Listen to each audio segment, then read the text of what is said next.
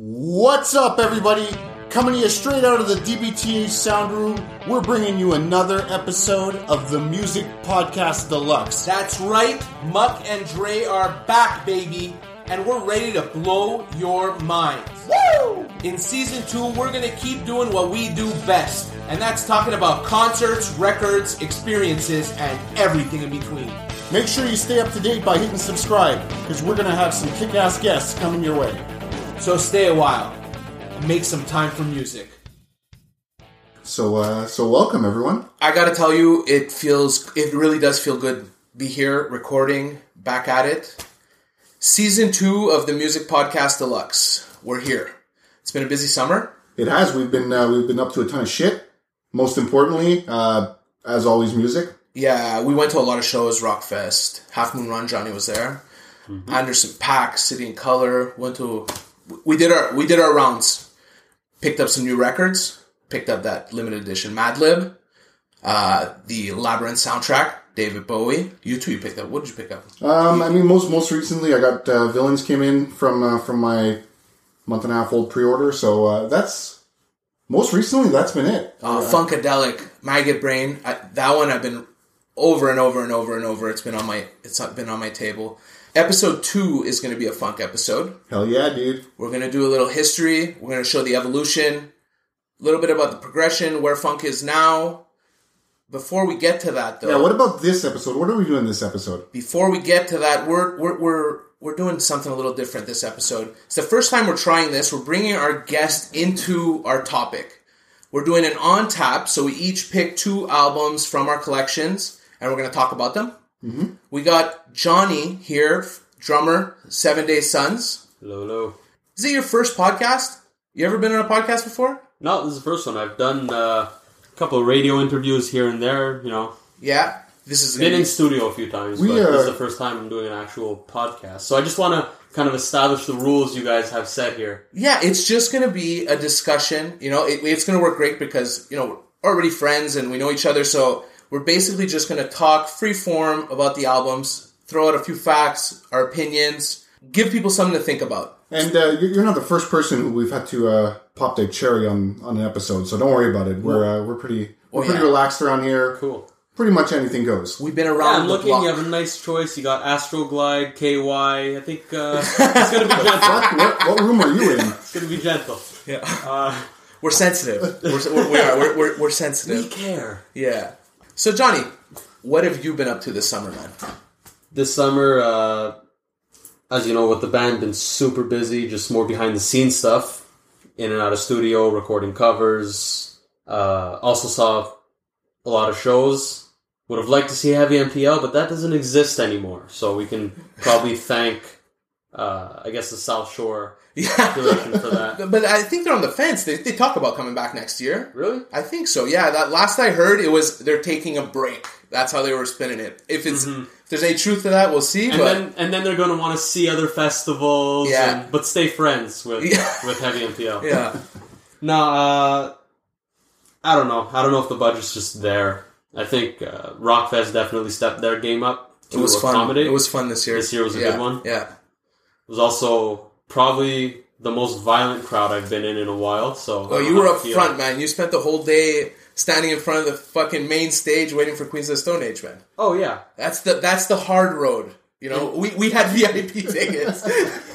That we were fucking ranting about for yeah, so weeks. you were the people that we hated. Yeah, that's right. Absolutely, absolutely. We, that's right. we learned uh, a pretty important, pretty significant trick at music festivals. Never be at the front facing the stage because you have up to 120,000 people pushing on you at any given time. Oof. So by hour I've 11, been, I've been there. I've been there, man. I, I've been there. by mm-hmm. hour 11, it's it's the closest you'll come to hell. Uh, uh, Day after, you're all fucking sore. Sometimes even night of. oh yeah. but if you want to avoid that, if you're standing against the middle barricade, Yeah. because they always have that path cleared. Mm-hmm. Uh, if you're standing against the middle, you're maybe 20 feet from the stage, center stage, without all that force. I did the same for at the drive-in. I waited till the crowd cleared the Jagger stage, and then I just went like right up front against the middle rail. I was maybe like four or five bodies from the front. Yeah, that's what we did the second Perfect. day because the first day we were up front. Our It- goal was we are not moving. Yeah, We just want to see Rammstein front row. yeah. How was how was that up front? Because I mean, we felt the heat in the back. It was fucking hot. Back. I would love to know because this is what happened. Oh shit! Oh, We stayed all day, 11 hours. Everyone, front row for AFI, which was amazing to see. I'm really happy I finally got to see oh that. there was, That- there they was, were great. there was, yeah, They were there was some good acts in general. Uh, some great bands that day. And then during Offspring, all hell broke loose. My girlfriend's 4'10, yeah, 4'11 or 4'10, like somewhere there. So there was really no chance of her, like, staying in that crowd. So she got pushed out. My buddy and I, who have been through that before, we got overwhelmed, couldn't breathe, had to get out. It was, like, it was so unpleasant in that last half hour before we left. dude, I, I, I, I've been there, man. And it's just it's the the day kind of weighs on you too. You know, it's been hours. You're not eating much. You know, you're not drinking much. You don't want to get like- out of the, you don't want to get out of fucking your spot. You don't want to lose anything. I mean, we did it for Eminem. It's a marathon. Mm-hmm. Yeah, that's it. Like What's you know what's really interesting is uh, we've run into you now like five times this summer at shows, just completely randomly, Yeah. and we just happen to see you in the crowd, and we're just like, "What the hell? Hey, Johnny, what's going on, man?" it, it seems to me like every time I see you, we're doing something music related. well, yeah. It, it, it's a, it's a weird streak to have because I don't see why we would break it at this point. If I'm going to get together with you, we're going to listen to a record or we're going to do something like that. I, I, I imagine. completely true. It's Yeah. it's one of the only things that gets me out of the house. um, Whatever works, No. but you're right. What happens is we go somewhere, we're in a crowd, I spot the hat, I go, I know that hat. That's a lot like Andre's hat. Hey, there's Muck. That looks a lot like Andre. Oh, that must be Muck and Andre. So I fight my way through the crowd and I find you. Yeah, guys. So yeah. It's, it's worked so far. No, no, we're we're gonna we're gonna keep on. Why you know? Don't don't. It'll keep happening. Yeah, don't fix if it ain't broke. All right, man. Let's just get down to it. On tap, the first album's coming up. What is it? we're gonna do the heavy and the glorious dead. We're gonna go throw that on the turntable right now, and we'll be right back.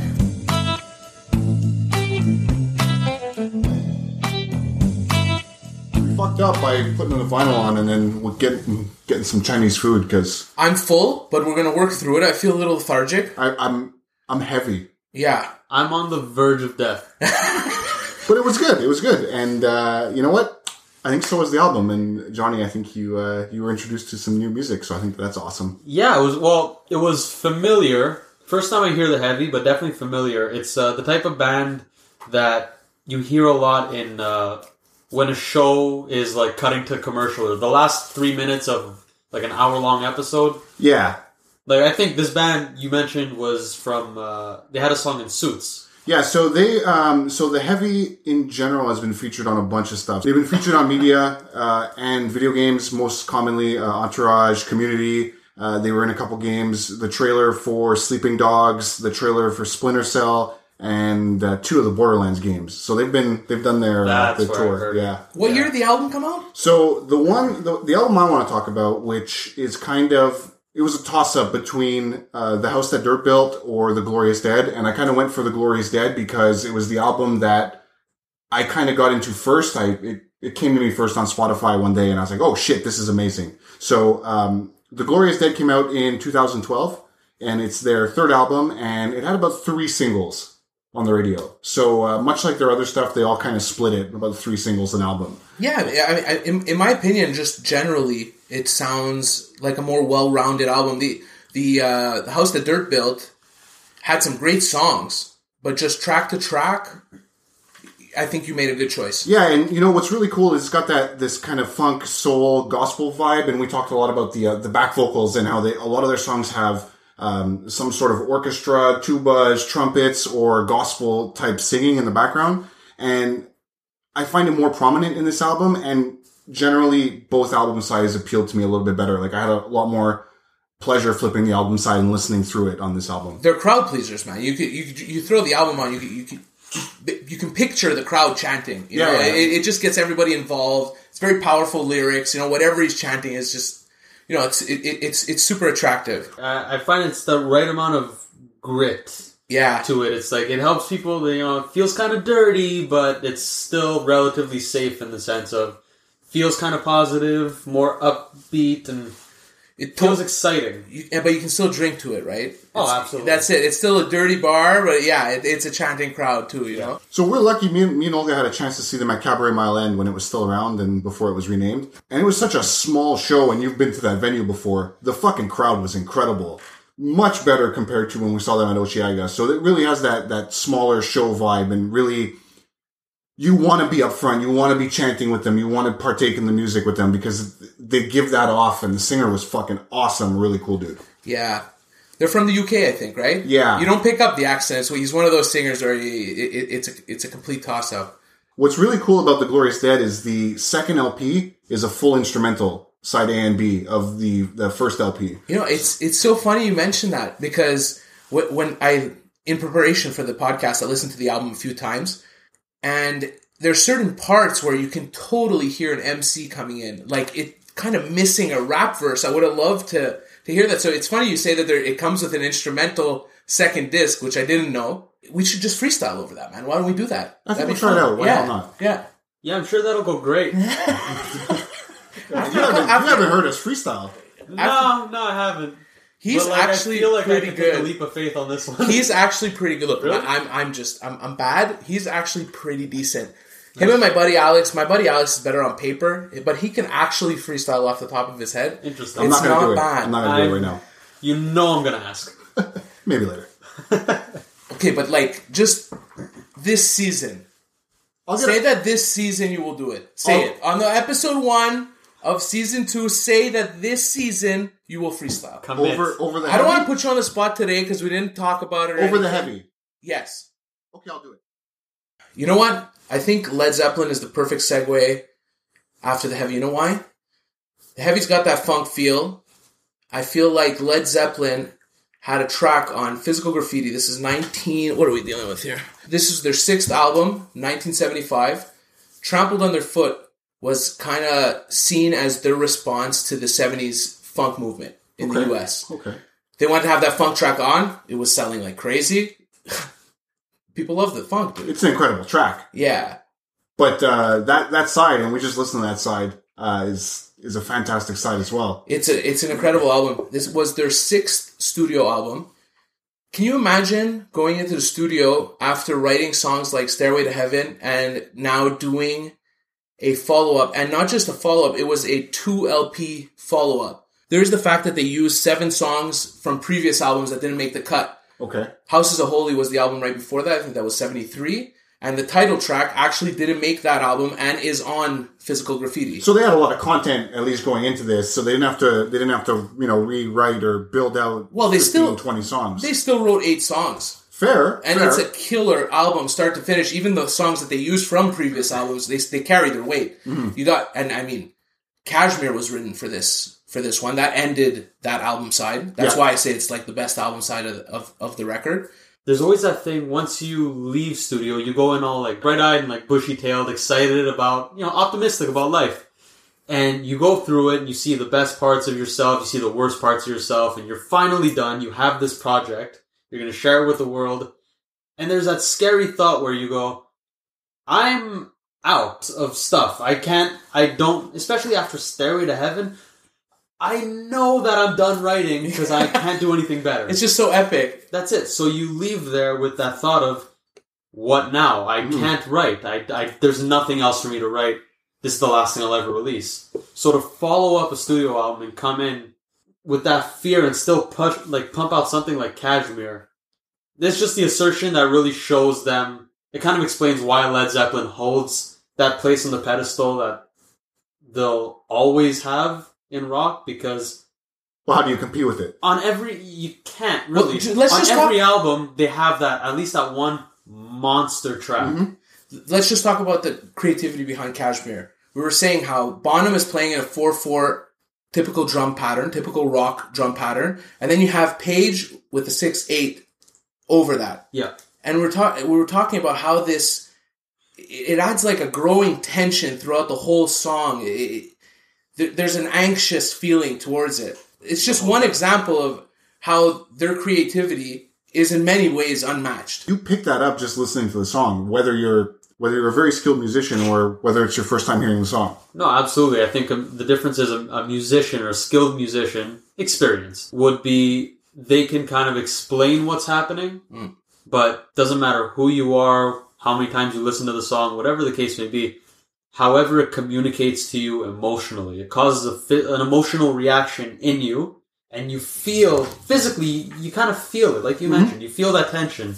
The ability to connect with people on such a deep level, where just the instrumental of that track can mean a million things to a million people for a million different reasons. Right. Absolutely. Absolutely. I, I. I, I, I experience that all the time. And what's what's cool about music and how how it how it touches you is that it, it's very fluid. You can. I was always a Led Zeppelin four fan, for example. I loved it, start to Well, it's finish. fantastic. epic. Fantastic album. It, it, it, it is very arguably their best. But just doing this podcast and listening to Physical Graffiti over and over, I, I I've switched over. I love Really? this album. So you converted. I have fully, mm. fully from start to finish, dude. Like every song has a different something to offer, and I I know Page he uses a lot of different types of guitar sounds from song to song. He does he switches it up, start to finish. But what I was going to say is, as you mentioned, there were what seven tracks off of this that were remnants of the last one. That's right. Of, of the last few albums, not just the last album. Okay, so I think it'd be interesting with this run for them to go in saying, we decided collectively that these songs weren't good enough to be on our previous work, but for some reason, maybe it's a contractual deadline. I we s- gotta pump something out within a year and a mm. half. We're gonna start there and right around it.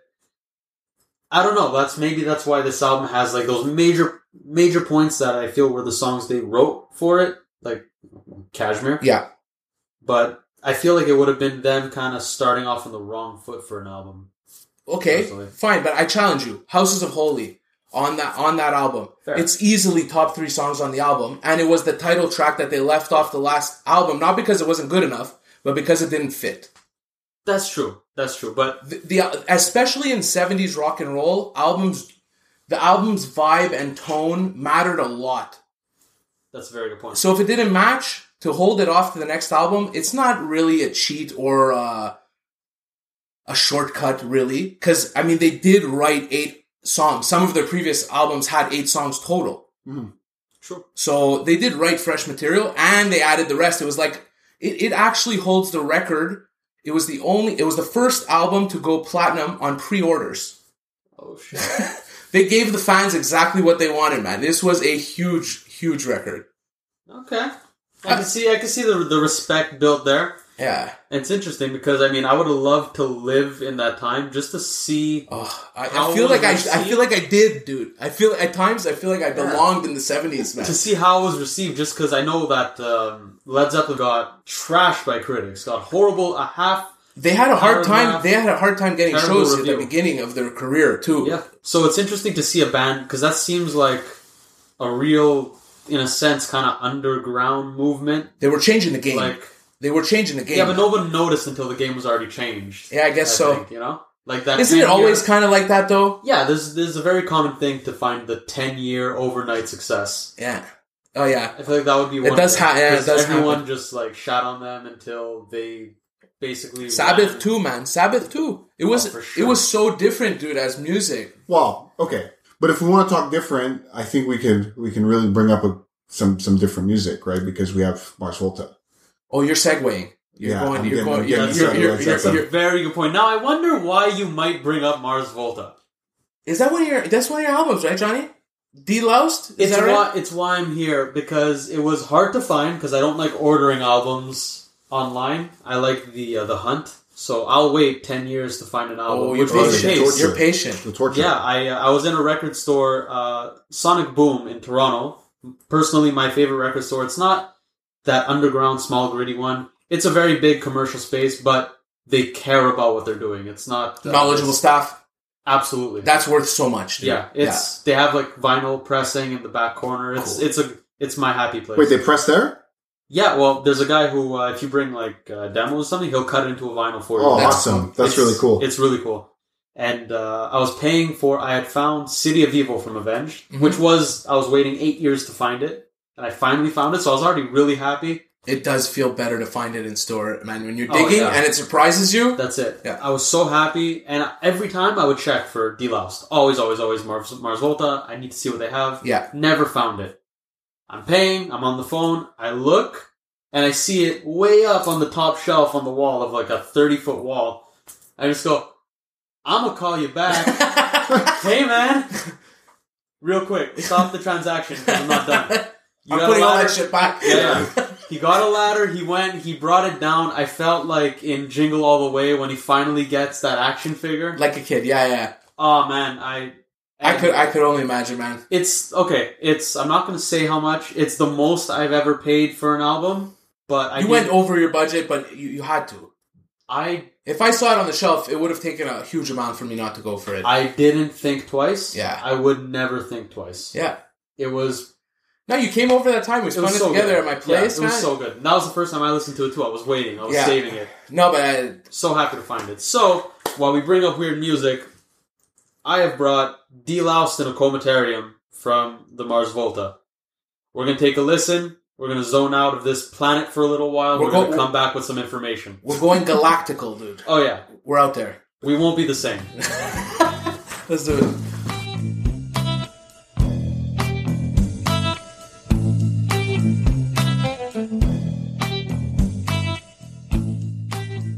What are we doing? Well, we just listened to Mars Volta. I know. I'm. I mean, like I said, we've gone galactic. Yeah, it happened. We are in outer that space. Yeah. I don't- Are you sure? The red Oh, button there. There it is. There Alright. it is. There it goes. We're good. the Mars Volta deloused in the comator- comatorium. Deloused in the Comatarium, I believe. Comatarium. Check that. Could be wrong, probably wrong. Yeah, Ma- Usually, comatarium. Comatorium. Comatorium. Yeah. God damn it. Mars Volta deloused in the comat. Can't even say the fucking word. Mars. deloused in Volta Mars. Mars Volta deloused in the Comatorium. There we go. 2003. We made it. 2003. 2003, which is a badass year for music. Mhm. I was just uh, googling the. Uh, I just googled 2003 album releases. Okay. It shares the stage with 50 Cent, "Get Rich or Die Trying," Huge The- record. Jay Z, "The Black Album," AFI, "Sing the Sorrow," Linkin Park, "Meteora," Muse, "Absolution," Huge record. A. Perfect Circle, 13th Step, Black Eyed Peas, Elephunk. That's an especially important one. You, you just remember that. Audience, just remember Black Eyed Peas, Elephant. Okay, but so if there's Spoilers. if there were so many albums, uh, so many top albums, why this one? because this is one of the only albums. Okay, I've been, I have identified as a musician, not just someone who plays music. I've called myself a musician for 16 years now, and this is the first album that validated that. That really made me kind of think back at, oh yeah, this is why I'm a musician. To be able to one day walk into a studio and try to make something half as good. It's just, It's an epic, epic album. it's It- an experience. It really is. We were talking about this while we were listening to the record, where we were saying how it is underappreciated. It, it's just a beautiful work of art. Well, maybe not. It's not. I don't think it's underappreciated. I think it's one of those albums, like we mentioned, for the average radio listener, they will never hear of the Mars Volta. They'll never hear this album. That's right. But it has so much to offer to everybody. Yeah, it, it, it's the kind of album where you can throw it on time after time and just experience something new from it. You know, notice, hey, look at that drum pattern right there, right before the chorus, or uh, man, that guitar solo flows so evenly right into the, the verse out of the chorus. You know, the just the little nuances that you can pick up time after time. It just it feels like they're infinite. I think it's their ability to control chaos. Some songs like Roulette Dares will be so out there Yeah. and it seems so chaotic and so hectic, like no one knows what's going on, and then they'll just stop on a dime. No, it, Everyone knows where to be. It's mm-hmm. it- it's it's ridiculous to the point where you could be listening to the record and you're like, "There's no way he can duplicate this live." It, it sounds basically free form. There's all these weird notes he's hitting, especially the guitarist Omar. You feel like there's no way he can do it. He, boom, you're you're there live. He's fucking doing it note for note. The punches are the same. They're fucking tight. Not just that, they somehow extend the Yes. songs and add Yes. three minutes of that. Well, like a like a small jam, right? They just go and have a jam on stage. Like, why not? Yeah, but the thing is, their their jam is like what seven people on stage at Yeah. the same time doing basically the exit exam at Berklee School of Music. It's a all ja- at the same time. You're totally right. It's like a jazz. incredible. It's a jazz. It's like a Latin jazz fusion It's experience. You know, live. They really they yeah. they take that angle. You know, It's one of the better examples I've seen of uh, technical ability matched with listening to what you're playing and listening to what everyone else is playing and finding your pocket and just knowing where to be. It's I'm very rarely have I seen a band work together the way they do. What's interesting I find is uh, first of all just drum wise because I'm always going to look at it from a drummer's perspective. It's incredible just what they do and just to think the level of talent this group has to offer. When Jon Theodore, who was the drummer on this album, when he left, he was replaced by Thomas Pridgen. Thomas Pridgen got into Berklee at 15 years old, Oh, the youngest in history. crazy. All he does is smoke weed and play drums. Yeah. He's ripped, and I don't think he's ever picked up a weight. He's such a monster behind the kit. I love drummers like that, man. It's incredible. You're getting the best in the world. You're getting It's an all star, all star band. Yeah, Yeah.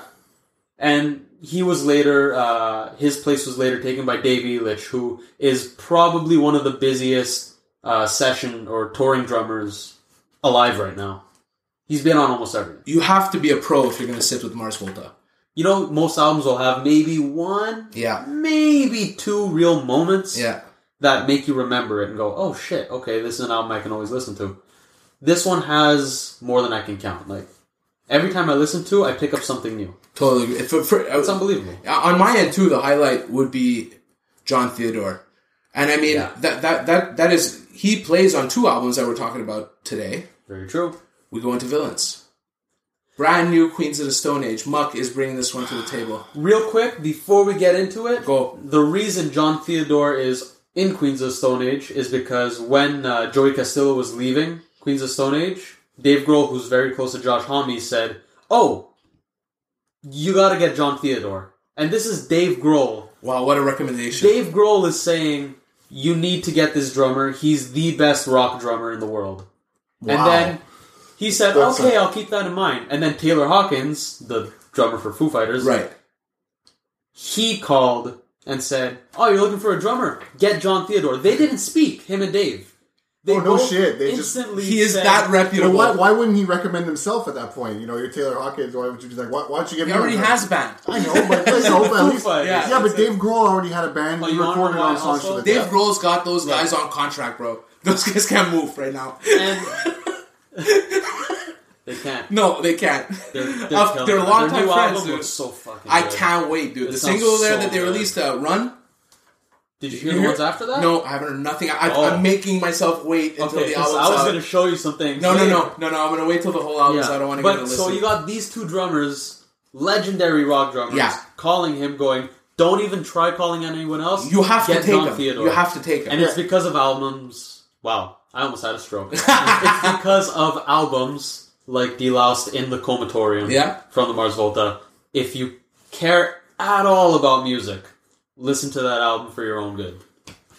what an endorsement, dude. Yeah. They're not Wow. paying him either. Not at all. I, No, I, I don't know want Are you to being pay. I, I just want.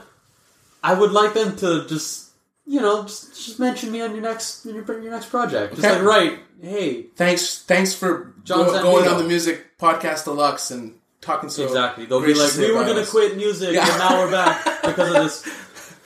That brings us to your album, Villains. I didn't want to talk about villains. You know, I, re- I had a really hard time um, before going into this, primarily because it's so new, and uh, secondly because I really wanted to wing this one. Okay, hold on, hold on, hold on, hold on.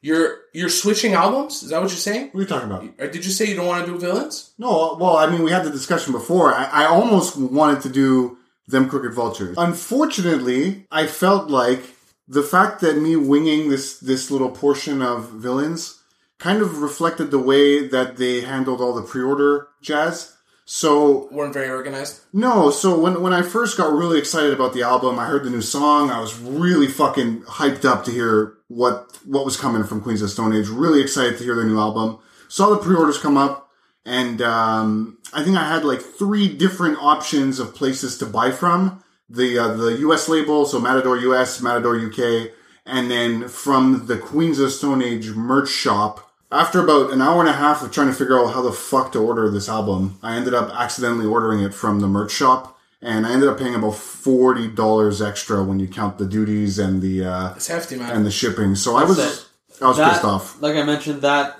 always comes from. Uh, you have to look at where they're shipping from because the second you go international, Yeah. second you go overseas, you you fall into a different bracket. It's The a minimum. You're gonna get extra charges. The thing So- is, I probably would have been better off going overseas because I wouldn't have had to pay the duties from the states, which is an extra fifteen bucks on top of like the eighty. you know So- what it is? I don't think the cost would have mattered to you so much if you had gotten the fucking album on time. Yeah, I got it like a week and a half late. Okay, look, we're bitching about distribution, but you have to admit the advertising behind this album is like the marketing behind. I, I haven't album- seen this in a long time. I, I can't remember an album being promoted this way. They just even just the artwork and everything is so it's so vibrant.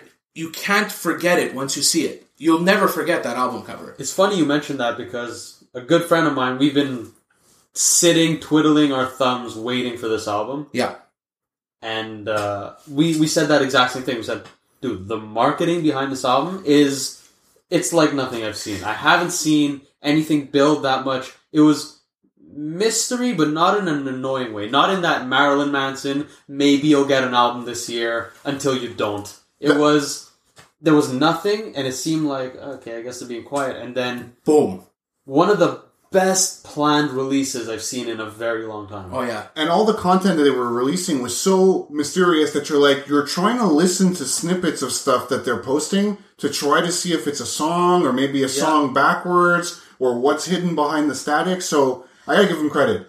I'll give them credit for that, and also I think it was a good move. I feel like what they're trying to do is market put put a real face on Queens of the Stone Age, and they're kind of bringing Josh Homme up on a pedestal as like the rock star of the band, and uh, it, his personality is coming through on this record more than ever. I feel like You know what? Instru- interestingly enough, I find on, especially on like the art releases and a lot of the short videos, I kind of found the opposite in the sense of they're really shining a light on the rest of the band. Like The band's there. individually has their characters. They really showed a lot of uh, Jon Theodore. They showed a lot of uh, Troy Van Leeuwen. Leeuwen. Like they really, they really May- showed maybe light. I'm- But I think it's that this album is such a personal one for Josh Homme. I mean, so was like Clockwork, very like very deep for him. But this one, he even admitted to taking chances on. It was one where like it's it's funny actually. There's a story where uh, you know Mark Ronson Yep. produced it. Dave Grohl just to show the state that Josh Homme got in in studio. Like you can get, if especially you're an artistic person, you could get to that dark place, and it seems like nobody's your friend, especially if you're as vulnerable as you'll be trying to get something that's not coming together. sure. So he was having one of those where it was rough. Dave Grohl shows up at Pink Duck Studios. He's drunk and he's having fun. And Dave Grohl's a friendly guy. Yeah. So he comes in, hey, whatever. And Mark Ronson sees him, knows that Josh is in the the booth, Yeah, kicks Dave Grohl out. I Goes, heard about this. Not now. You gotta leave. Sorry. But to it's Dave Grohl. It's stories like that. I, maybe I'm biased just because of my Facebook feed, but I heard a lot of Josh Homme stories as the album was coming out, and Yeah. shortly after it came out, there was a lot of articles written on him, what he thought about this or what he said about that, or there was a video of him as like a, a teaser for the album or, or or their music video rather. So there, there was that part plus just the beautiful artwork and how they like how they released the album and the fact that they went with Mark Ronson for production. I think he did a good job on the album. Interesting choice. Yeah, it's an interesting choice, but on a on, on a business side, on a marketing side, having Mark Ronson as the producer just gets them mentioned in much more mainstream media. Well, you know how they got him. Uh, Josh Homme co-produced Lady Gaga's last album. With That's what I heard, Joanne. Yeah. Yeah. Which really surprised me because you don't Me too. expect that from Josh Homme. I didn't like the album that much either. That's No, it had. You know what? I'll. I it hurts me to mention, but fuck it. There's no such thing as a guilty pleasure. You like it or you don't. I shazammed two songs that happened to be off that album. Okay. And as- okay. Every time I saw them, I went, ah, fuck. It's one of those things Yes, I'm a Lady Gaga fan. and you're like, I should have known this before I even fucking you're like- Shazammed it, you know? You're playing with fire. Look, all, now you're this guy. Yeah. all, all things aside, Villains is fucking solid. I really is. I wouldn't call it my favorite. I don't think I can call it my favorite. Okay, maybe not favorite, but between like with this and like Clockwork, I can very comfortably say this is the strongest version of Queens of the Stone Age we've ever I, gotten. I, you don't find? There's not that angst, but they're just they really found Well, it. I like- understand. Anyway, go ahead. Go ahead. Well, let, let me. gonna cut you off. I come from Lullabies love, loving lullabies to paralyze, right? Yeah. That that is my one of my top albums, short of Songs for the Deaf. Songs for the Deaf, I'm gonna put it up top. You're not gonna touch it. Don't don't even argue with me. Fair. No. It's up there. I'm gonna. I bought a bootleg because I needed it in my collection. Just I'm not even getting into the debate. You gotta sell I a kidney to get an original. Fuck. That's it. I can't compare villains to Songs for the Deaf. I can put them in terms of work up close, but not. It, I can't say it tops some of the other stuff because I like their original style. I like the messiness. I don't like the pop mainstream, but I still like the album. If that makes sense. No, I understand why they did it, and I think it's a great record, but it's not. Yeah, it can't be my favorite. It can't. I'm so biased in this way.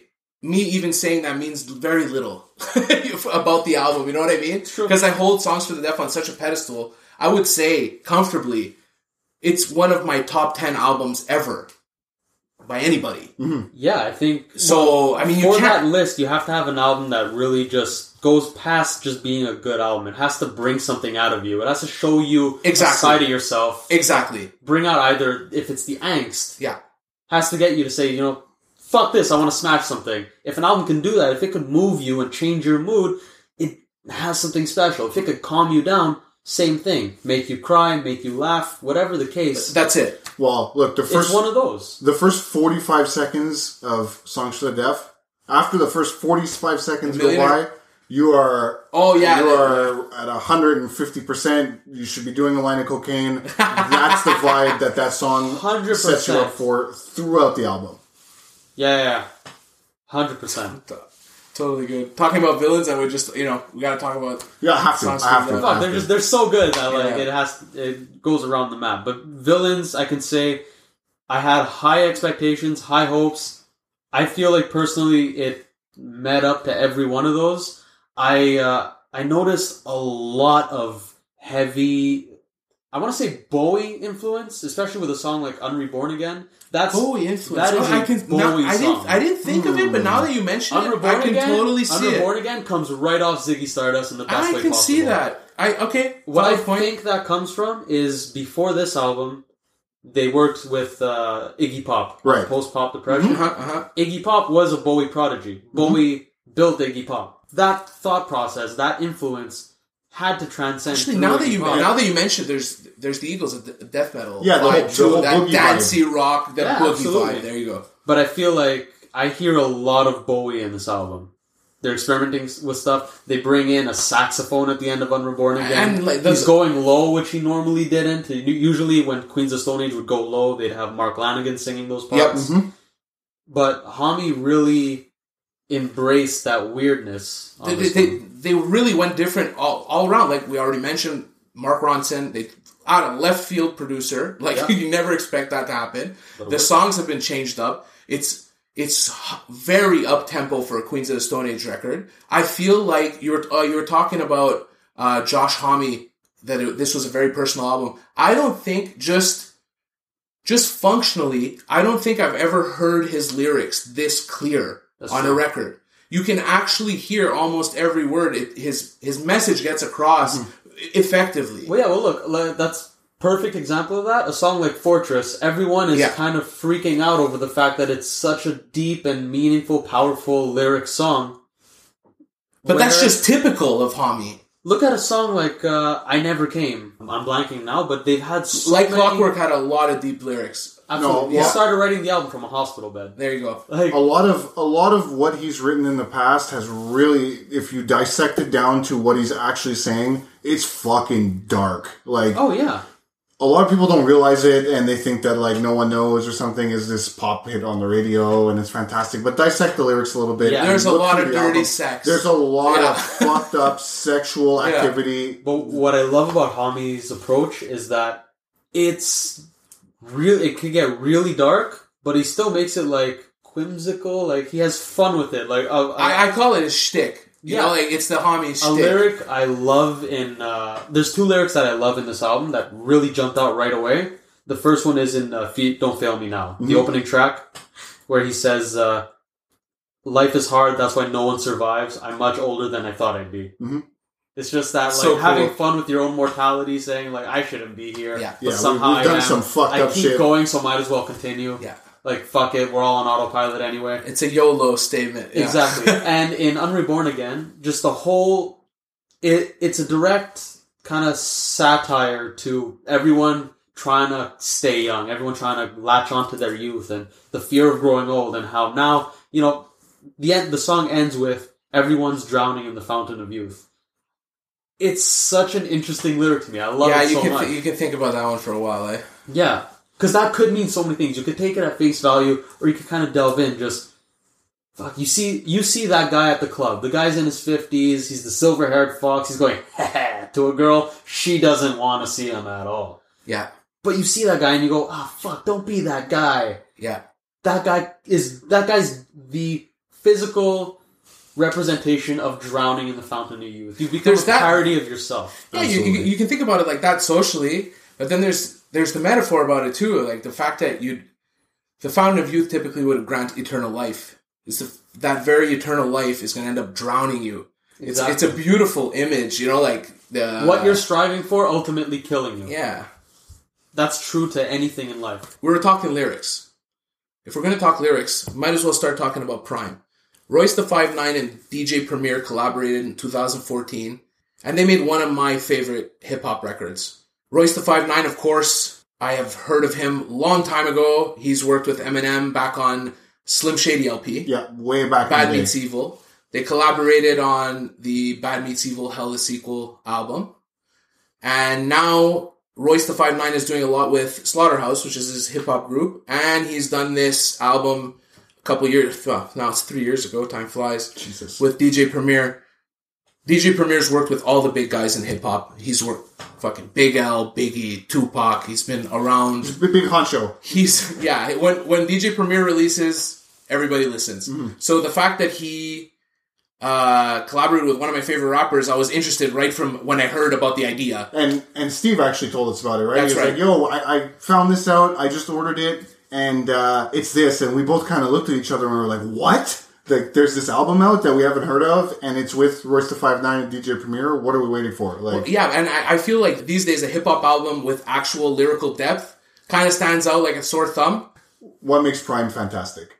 I mean, aside from who's on it, old school but not too old school beats from dj premier that allow royce to just kind of have this flow where he doesn't need to stay within the bars okay, he kind of just goes from bar to bar and like the, if you can if you can color code the rhymes you'll see like multiple rhymes at the beginning and the ends of the sentences. Sometimes he'll skip lines and he has these weird intricate combos of how he pronounces things and what he what he does on the mic.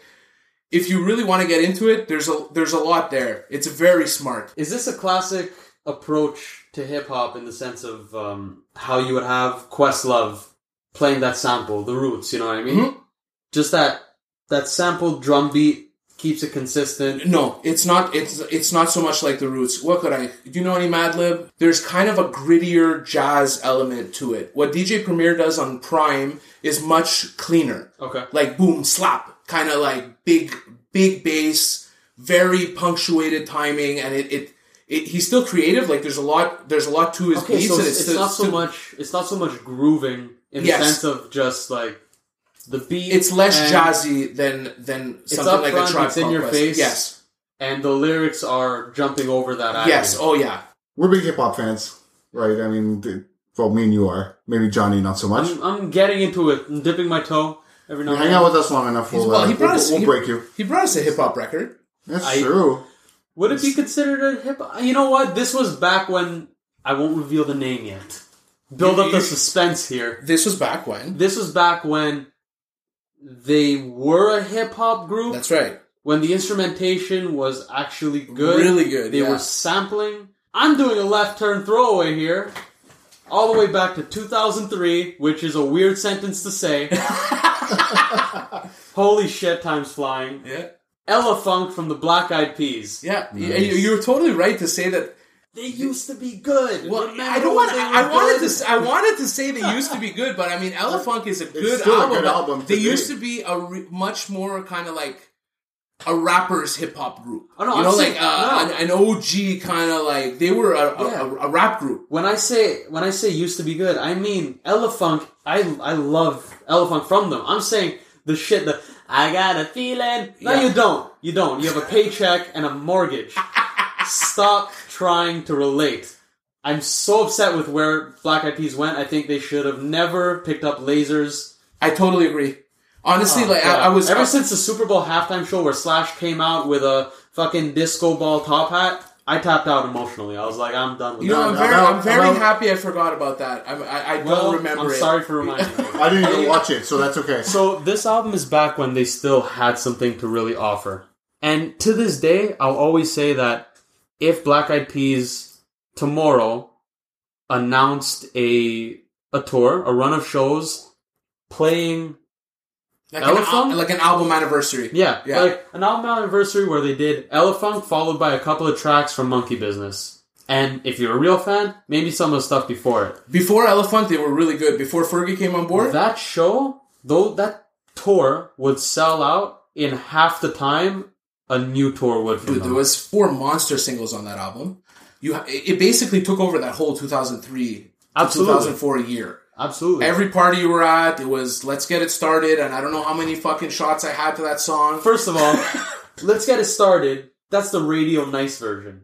It's, It's let's get retarded. Mm-hmm. Where listening back, like, hey man, I know. for sure, relax. I know. it's easily the most offensive in the best way possible. It's so funny Yeah. to listen to now, but just thinking of trying to get that song on the radio I- today, I, would love to watch that meeting. I would love to watch people pitch that to a radio Yeah. tracker. So we, we've got a song about us getting really fucked up. I want you to put this on the radio. But even aside from that, there are lyrics like "Let's get ignorant," which means very stupid. Yeah. Let's get hectic. Let's get retarded. Pop your head like epilepsy. Like they're I know just- the PC police must fuck. have been all over Yeah. that. Because I mean, eventually the radio edit was "Let's get it started." Yeah, but, they just they they no holds barred. Just let's just offend every demographic. Like And you're gonna, if you're gonna it. do it, you just offend everybody at once, and then that's it. You're done with it. I love it because it's so. It's one of those things that if you're gonna be outrageous, you it's all about commitment. You really have to commit to what you're doing. Yeah. they did on this song and this album in full, and it's just so good. If you're driving on a road trip and you put this album on, every single person in your car is gonna love it. It's a feel good album, and I mean, I always knew the singles. I mean, everybody knows the singles, but Yeah. I listened to the album start to finish. It's actually really good. The like the what I thought was filler tracks. They No, actually came out. Yeah, good it's- stuff, man. It's good songwriting, man. There's some good stuff. some stuff. funky shit, man. There's some really good rapping. They have that song. Uh, I think it's "Holiday," which it's in the instrumental. It's all samples from. Uh, it's a song from the JBs, which is also pretty much all of Public Enemy's first album was Samples from built off of samples from this one song, and they basically rapped over that song, cool. and it, it's incredible. It's Yeah. just it's so awesome. Yeah, feels so no, good. yeah, it's, it's a feel good. And then at the end of this, they have "Where's the Love," and then after "Where's the Love," they have a song. They have "Anxiety," which is a song with Jacoby Shaddix from Papa Roach, No singing shit. about wanting to kill yourself. Like I, I, I hadn't paid too much attention yeah. to the lyrics, but that's crazy. the moods on this album are unreal. Yeah. unreal. It's and you know what? Like I said, this is another personality test. Put on Elephunk, any track from it, and whoever's not moving their head around you, cut that person out of your life because they're not offering you. I think anything. you'll have a much bigger success with Elephunk than the Mars Volta man. Well, yeah, no, Mar- Mars Volta, Mars Volta's marriage material, Yeah. but Elephunk is whether or not I can The ever general, look at the you. general. It, I think it's pretty interesting that most of the albums we talked about today, I, I would feel confident throwing on on on vinyl and just being like, "Hey, listen to this. I bet you you're gonna like it." And even if someone has never heard the albums before that that we talked about today, I think they they would stop and be like, "Shit, this isn't this isn't bad at all." Even if they didn't like that genre of music. Absolutely. So I, think, think that all all of our on taps are really on theme in terms I of would you I would personally recommend either even any one of your choices. yeah. I do. I, I like all the albums we spoke about. And I think it was a hard choice trying to trying to come to terms with uh, what we were going to talk about today because there's so many other albums that we're going to cover in the future that uh, could make the list. In a minute, we're going to play for you a Seven Day Sun song. I Oh, say yeah. the new single. true. They got a video out. Uh, go check it out. It's hilarious. If you want to see Johnny get all beat up and look Yeah, I like mean, a nerd, The, that's how you, that's where you got to go. the band the band's good, but their drummer's a douchebag. I don't. I hate the guy. Johnny, you want to tell them where they can find any info about uh, Seven Day Suns? You want to let them know Yeah, any for upcoming? Uh, Well, all right. Well, for those who are listening, uh, I am from a band called Seven Day Suns.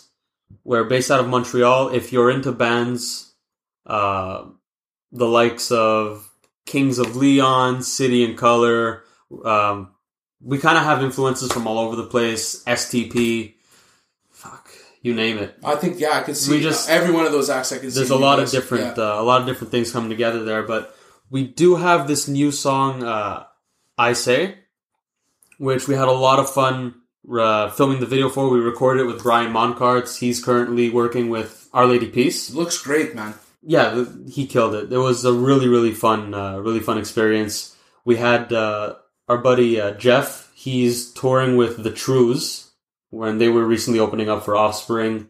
He uh, he came in and led some keys down. Which, if ever you feel like you're a competent musician, bring in a real session player, and you'll just go home and practice. 'cause it was it was a mind blowing experience just to see this guy work.